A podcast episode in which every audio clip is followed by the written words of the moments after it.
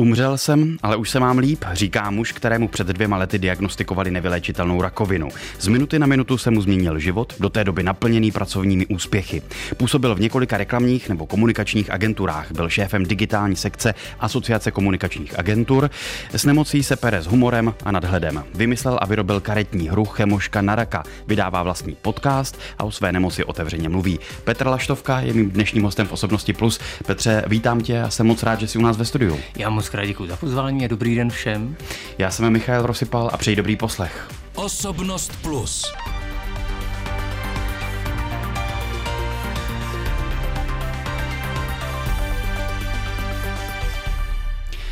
Ty jsi vybudoval například portál iPrima, pracoval si v Eurotelu, byl si velká osobnost českého marketingu a komunikace. Popisuje, že si pracovával 16 hodin denně. Já vím, že je to vlastně trochu jako banální otázka, ale přesto mě zajímá, jak se člověku z minuty na minutu změní život po té, co si vyslechne diagnózu, jakou jsi vyslechl ty. Tak já si tu diagnózu vyslechl v době, když už jsem prakticky uh, byl přiveden zpátky k životu, jestli to mám říct tak to. Já jsem si předtím prožil to samotné umírání a to není rouhání a vyhýbám se tomu, uh, seč můžu, ale skutečně to rouhání není, protože jsem si to prožil, tu cestu k tomu, té smrti. A já říkám, že eh, smrt není zlá, ale to umírání je špatný. Na rozdíl od věci Makropulos, tak já se smrti nebojím. Eh, ona tak nějak ve směs přijde do, do ženy každýho. Eh, jak se změní?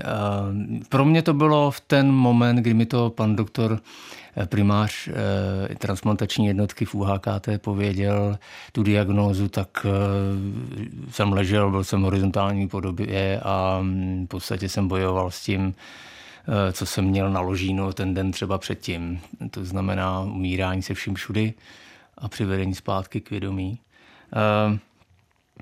Mě to v ten moment asi nijak asi ani nepřekvapilo, protože třeba rok a půl předtím už jsem měl nějaké problémy, Eh, který se projevovaly různýma infekcema, eh, ztrátou hmotnosti. Já jsem vlastně zubnul 30 kg asi poměrně krátké době, a, mm, což třeba způsobovaly různé bolesti v puse a eh, záněty na různých místech, kde, o kterých se ani nemluví, kam ani světlo nechodí.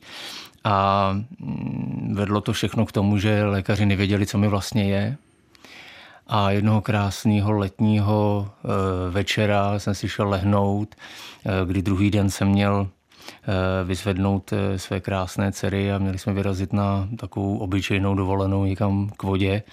Navíc to bylo v průběhu vlastně covidu, takže jsme nevěděli, kam pojedeme, kdy pojedeme, jak pojedeme, takže jsme se domluvili na poslední chvíli. No a já už v té době v podstatě byl v prostoru takových těch jako nemocných lidí, jestli tak můžu pojmenovat. A e, byl jsem poučen, že když si e, dávám nějakou injekci, která aktivuje kostní dřeň, takže se může stát něco, typicky třeba nějaká ruptura sleziny, což zní teda děsivě samozřejmě, ale eh, zkrátka slezina se může naplnit eh, buňkami, které se v tom těle nevyužijí a pak se tak ta slezina krásně nafoukne, zvětší a ona je tak jako pod žebrem, vypadá jako hruška, tak může tu, to žebro jí propíchnout. A mm, může se stát, že po té injekci se zkrátka něco takového stane, takže já jsem si tu injekci dal jednoho krásného letního večera, jak už říkám, šel jsem si lehnout, začalo mi eh, docela být jako špatně. Ale protože všude kolem byly takové ty covidy a různé věci, konec, konečně asi jako teď, v tu dobu, ale teď se o tom mluví víc, té době méně, teď v té době se o tom mluvilo víc, tak eh, zkrátka přišla nějaká eh, jako reakce moje, jenom to, že jsem si vzal panadol, šel jsem si lehnout a ve tři ráno jsem se probudil pádem z postele, což se mně neděje, protože nepiju úplně alkohol, abych se tak jako opíjel do němoty a motal se, takže jsem spadnul z postele. E, bolelo mě břicho, vzal jsem si teploměr, protože já teploměr mám u postele. Ten teploměr tak jako divně zapípal, ukázal 4,00 což není 400, ale 40, i to je dost. Byla tam desetiná čárka. Byla tam desetiná tečka. a e, No a bolelo mě břicho. Tak jsem si říkal, že asi není něco úplně v pořádku, protože ani ten panadol nezabral. A no, zavolal jsem si záchranku, protože, jak říkám, byl jsem poučený tím, že mě bolí břicho, tak se, aha, je to tady, praskla slezina, nebo něco takového. No a mm, odartikuloval jsem svoje jméno nacionále, v podstatě přijeli asi relativně rychle, mně to přišlo nekonečně dlouho všecko ale vyšel jsem, vymotal jsem se, jsem bydlel v té době v takovém jako bytovém domě, vypotácel jsem se přes ten dům, tam se sebou jako si zase ustlal na zem, protože to prostě eh, se mi motala hlava, takže si samozřejmě ty záchranáři mysleli, že jsem opravdu nabombaný, jak mi tak potom i říkali, když mi dovezli na, do první nemocnice. No a odvezli mě do špitálu, kde mě vlastně tím, tím divným přístupem zachránili život. E, teď to myslím ironicky, protože e, mě tam udělali CT, e, dali mi, tam mi naměřili ještě vyšší teplotu, 40,8. Ale pak tě poslali domů, pokud se nepletu. Je to přesně tak. Poslali mě po třech hodinách asi, nebo dvou hodinách toho mýho utrpení na, tý, na tom, jak se tomu říká, na té první pomoci, na té pohotovosti tak mě poslali domů. Řekli, běžte domů, máte vyhřezlou protín, protínku, a to asi nebude důvod, proč jste tady, máte virózu zřejmě, tak to běžte vyhajat. No a já jsem vyšel před tu nemocnici a tam jsem znovu upad. A už mi bylo hodně zlo, už jsem hodně zvracel, už to nebylo příjemný. A tak jsem vlastně se dovolal eh, svý lékařce v UHKT, která v neděli ráno, mezi sedmou a osmou, zvedla telefon, řekla, jeďte okamžitě k nám tam se o vás postaráme. Takže jsem přijel do UHKT a tam mě teda zachránili život. A tam začalo to martýrium, které skončilo až tou diagnózou. Uh, uh, přesně tak. Tam to vedlo k tomu, že, že jsem teda dál zvracel ve velkých bolestech a um, v podstatě mě začali oživovat, začali mi do mě dávat adrenalin, klesal mi tlak. Co znamená, Petře, ta věta umřel jsem, ale už se mám líp? Tak já myslím, že to je narážka na takový styl můj života, kdy já mám moc rád humor, Eh, vždycky si tak nějak ze všeho dělám legraci a tohle to je vlastně si udělat legraci sám ze sebe, ze vším všudy. Není to vůbec žádný pohrdání tou chorobou nebo někým, kdo je nemocný. Spíš je to eh, výsledek toho, eh, co jsem si prožíval. A jestliže mě lékaři řekli, podal jste heroický výkon, vůbec jsme si nemysleli, že, že byste to dal, Eh,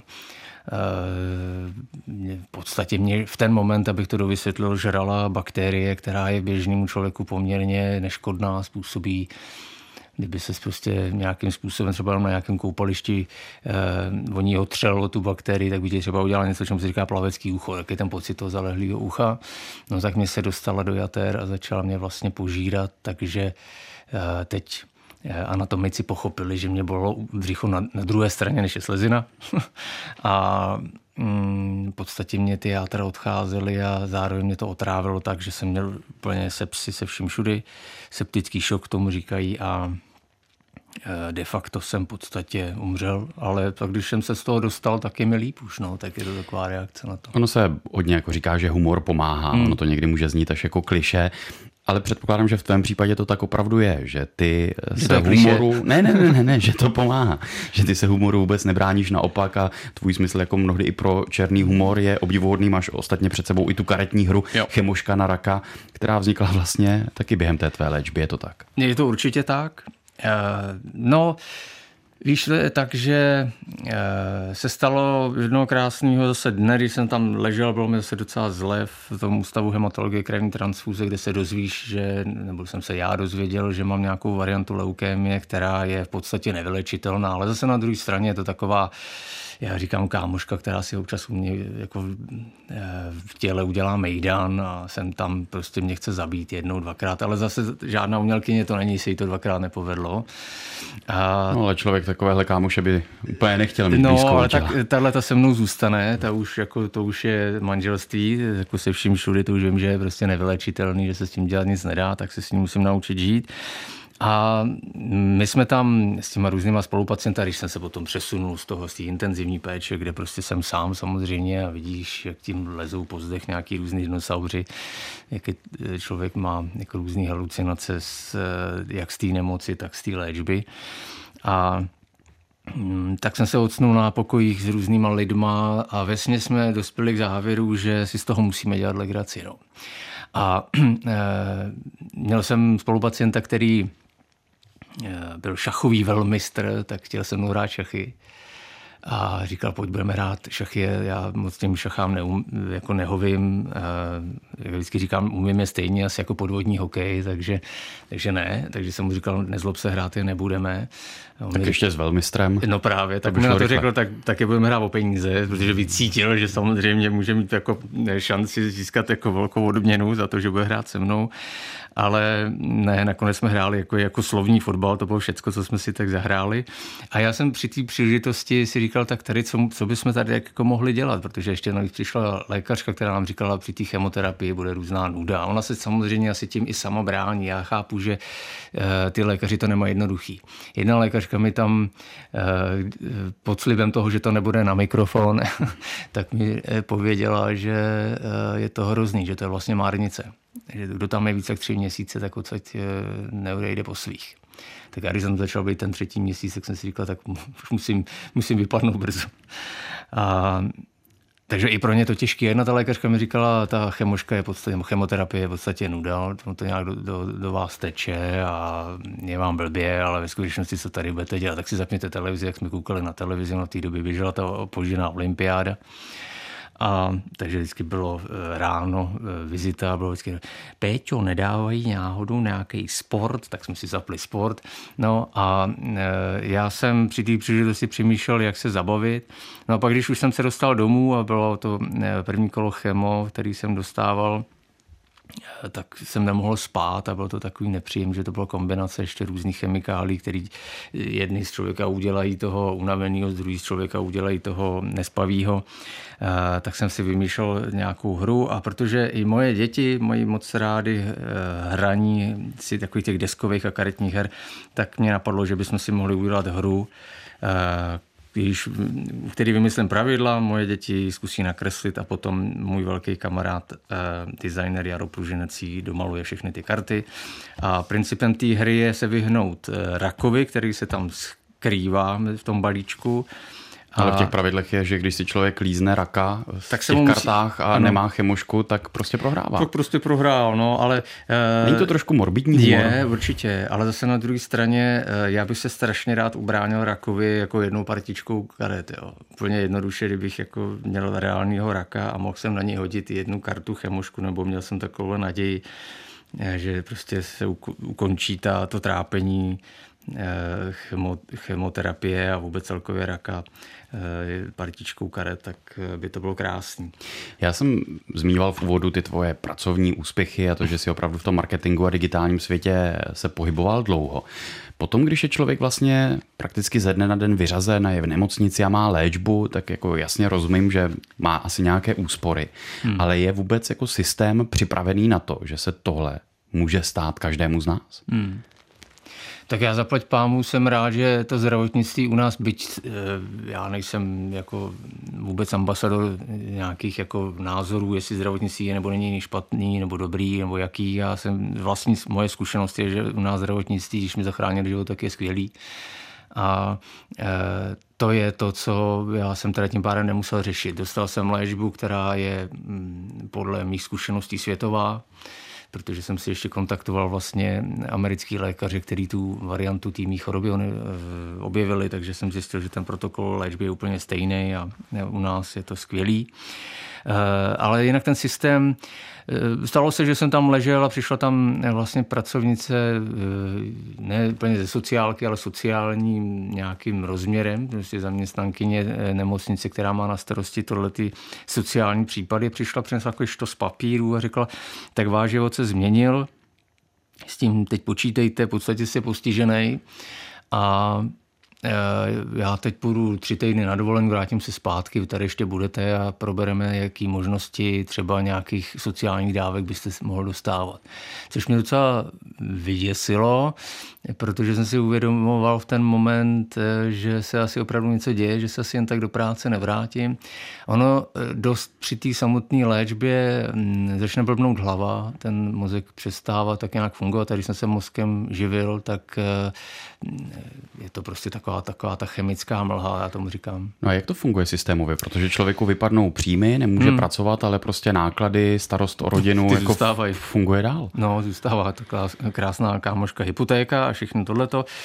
E, nefunguje to nijak. Pokud jsi OSVČ, jako jsem já, tak v podstatě, pro ten stát funguješ tak, že si buď to platíš dobrovolní e, zdravotní pojištění, Eh, což je taková ta eh, nemocenská v případě příjmů teoreticky. Jako samozřejmě máme povinnou nějakou část, kdy platíme pojištění eh, jako všichni, platíme sociálku jako všichni, ale k tomu si můžeš přidat něco, čemu se říká potom, že ta, to dobrovolní připojištění. Prostě když jsi vyřazen z práce a Takže poklesnou ti příjmy, aby tak. měla aspoň část V podstatě to ta nemocenská pro běžného zaměstnance také, že má nemocenskou. Ale to jsi neplatil. A to jsem si já samozřejmě neplatil, tak jako e, já jsem ten bodrý chlapík, který eh, všechno vydrží. Ale když jsem začal mít problémy eh, ten rok předtím, tak jsem eh, začal vyhledávat komerční připojištění. A normálně jsem si obešel tři pojišťovny, kterých jsem se zeptal, co by se stalo, kdyby se stalo kdybych náhodou přestal pracovat, jestli by nebylo možné se nechat pojistit, tak jedna pojišťovna mi řekla, no ale tak když už máte tuhle tu chorobu, o který nevíme teda přesně, která, jaká je. Oni mi tenkrát v nemocnici říkali, máš takovouhle variantu něčeho, co neznáme, eh, ale definitivní diagnozu jsem neměl, tak mi řek, ale v podstatě neřekli, je to onkologický onemocnění, ještě v té době to se stalo až později. Takže já jsem se chtěl v podstatě na ten případ toho výpadku příjmu eh, pojistit a eh, to se mi nepovedlo díky tomu, že mě vlastně tenkrát žádná pojišťovna nepřipojistila. Čili člověk je odkázán prostě na úspory hmm. a na pomoc případně blízkých. Je to přesně tak. Nebo, nebo potom už není jako neobvyklý, že vidíš různé sbírky na nějakých těch portálech, které se tomu věnují. No. Takže lidi skutečně dojdou peníze. No. Petr Laštovka je mým dnešním hostem v Osobnosti Plus. Posloucháte Osobnost Plus. Atraktivní hosté s vlastním názorem a moderátor Michael Rosypal. K jejich rozhovoru se můžete vrátit také na webu plus.rozhlas.cz, aplikaci Můj rozhlas a v dalších podcastových aplikacích. Petře, ty si ve 23 založil iPrimu, studoval si žurnalistiku, nakonec si skončil ale v marketingu a PR. Proč ses od, nova, od novinařiny přesunul do toho digitálního světa? Mm-hmm. No já už jsem na škole, já jsem chtěl být ten eh, druhý Míra Bosák nebo Robert Záruba, protože jsem chtěl být sportovní komentátor a eh, přál jsem si to dělat a pak eh, jsem se odstnul na té škole a tak nějak jsem asi pochopil, že na to nemám. Za první neumím moc dobře mluvit a za druhý si myslím, že jsou prostě lepší lidi. A já jsem se tenkrát přesunul do televize Prima na pozici, která byla překvapivě marketingová. No. A tenkrát internet byla taková ta nová věc, mě to hrozně bavilo. Uh, už si o tom i zpívali ty písničky, že Michal Viktořík v té předělávce písničky Lásko Mája Stůlňu tam repuje, to mě baví internet a skate, tak to je ta doba. A uh, já jsem si přál v podstatě dál s tím internetem nějak pracovat a navrhnul jsem tenkrát analogový televizi Prima, že by mohla mít svůj vlastní uh, jako digitální otisk a jednoho krásného dne zase jindy večera ve vaně v panelákovém bytě na Černém mostě mě napadlo, že by mohla vzniknout i prima. Takže i prima je, ale už je to 20 let. No. Jak se na to tehdy tvářili? Jako bylo to vlastně vizionářství před 20 lety zakládat online platformu? A nebo už si i v těch televizích uvědomovali, že to prostě jednou hmm. bude nutnost? Tak půl na půl. Myslím si, že uh, vizionářství to je slovo, který možná už tak budu vyprávět až vnoučatům, jakože jejich děda byl vizionář, jestli se to dožiju. Nebo nechám odkaz nějaký. Ale uh, jo, uh, i ne. Myslím si, že tenkrát úplně všichni nepočítali s tím, že by internet byla taková veliká věc, jako je dneska. A rozhodně na to nebyli připraveni třeba ani obchodníci, neuměli obchodovat internetové stránky vůbec, televize v žádném případě. Vnímáš marketing jako užitečnou práci, anebo je to pozlátko, lakování věci na růžovo, prodávání prostě za každou cenu něčeho, co by třeba jinak se neuplatnilo? To je správná otázka. Já říkám, že reklama, to je výseč marketingu, eh, je eh, důležitá v tom, že víš, co si vybrat.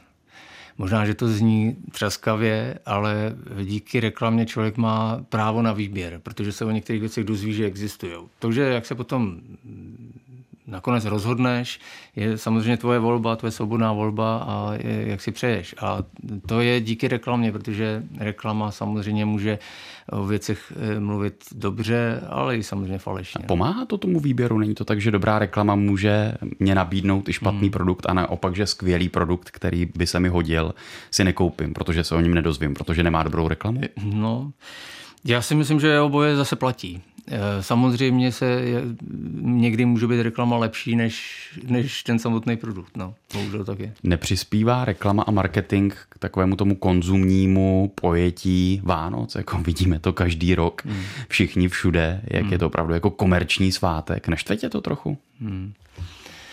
Uh, no já vlastně k Vánocům mám takový ambivalentní vztah uh, celkově, ale to je spíš, to půjdu na terapii s tím někam. A jo, samozřejmě, uh, nelíbí se mi stejně tak ten schon a tak, že to je konzum, ale já si nemyslím, že to je úplně věcí reklamy, jako spíš nějaký mm, jako sociální věci, jakože společenská záležitost. Jako, že to chceme. Že to, že to chceme. Ten konzum je, nemyslím si, úplně nutně spojený s reklamou. To je prostě na nastavení společnosti a možná, že je to jistá propaganda už, než spíš jako uh, reklama jenom. Asi to není úplně tím, že se díváš na reklamní break a řekneš si, půjdu do obchodáků tohle to koupit. A to úplně tímhletím asi je, takhle jednoduchý to úplně není. Ty jsi dělal reklamu na pivo i na mlíko. Co no. bylo těžší? No, upřímně řečeno, asi, asi na to mlíko. protože uh, jsme pivařský národ? Anebo... Uh, no ne, protože uh, si myslím, že tam teď jsem si samozřejmě do toho udělal ten, tu projekci s tím klientem. Ten klient byl náročnější. No. Ten, jo, takhle. Ten takhle. klient byl náročnější. To, to, to pivo, o který, o který já jsem se staral, tak uh, to byli bodří moraváci a uh, velmi příjemní lidé. A... S propagací piva, aniž bychom samozřejmě dělali konkrétní hmm. reklamu hmm. a značku, ale jako obecně si neměl problém, nevnímal si to jako propagaci prostě alkoholu, alkoholismu. Jo, Byť je to v uvozovkách jenom pivo, ale prostě je to alkohol. Je a máš pravdu. Eh, já samozřejmě na tohle to taky myslím. Eh, mám spíš eh, tu laťku někde jinde. Mě třeba vadí reklamy na, na půjčky, takový jednoduchý, jako ta jednoduchost té půjčky, to mi přijde, že je absurdní, že prostě, protože není jednoduchý ty peníze vracet. Uh, u toho alkoholismu, uh, u toho piva je to složitější. No. My jsme prostě, to je zase společenská záležitost. Já sám alkohol nepiju. A eh, když mluvím o tom, že jsem dělal reklamu na pivo, tak musel bys asi možná ty moje reklamy vidět. Já spíš mluvím o tom příběhu, o té lokalitě, o tom, kde to pivo vzniká, z jakého chmele je. A to všechno je spíš jako o té krajině a o, o, tý, o, tý, o tom, kde to vzniká. Dělal jsi někdy marketing pro politiky? Eh, nedělal. nedělal. A dělal bys? Eh, no, myslím si, že se tomu vyhýbám. Nemám, Proč? Nemám k tomu úplně, já to neumím asi. Já to asi neumím, protože v zásadě si myslím, že osobní značka je velmi podobná tomu, jako když se buduje jakákoliv jiná značka. Zase to úplně hodně zjednodušuju. Ale úplně to nedělám, protože uh, politika je věc, která, uh, kterou neumím. Liší se to je opravdu odlišný politický marketing od toho klasického marketingu přesně na pivo nebo na mlíko? No, eh, musím říct, že eh, dneska je ta reklama a vůbec komunikace hodně o té sofistikované eh, stránce, to znamená hodně se analyzují data a tak podobně. Nakonec můžu doporučit některé filmy, které se věnují tomu, jak se samozřejmě propaganda, reklama eh, nebo komunikace nějaký politické strany velmi, velmi splývají dohromady. A, Například? Mm, tak eh, asi víme, že eh, už jenom samotný radí knihu alkohol ne, to je jistá forma propagandy a je to jistá forma reklamy toho režimu, který říká nepijte alkohol, raději si přečtěte knihu, když to řeknu takhle. Ale pak samozřejmě jako myslet si, že reklama a propaganda není jako nejsou eh, příbuzní, je hloupost. Takže někdy se musí jako hodně přemýšlet nad tím, jestli ta reklama na tu politiku nebo ta komunikace té politické eh, strany nebo toho politika, jestli náhodou už není propaganda. No.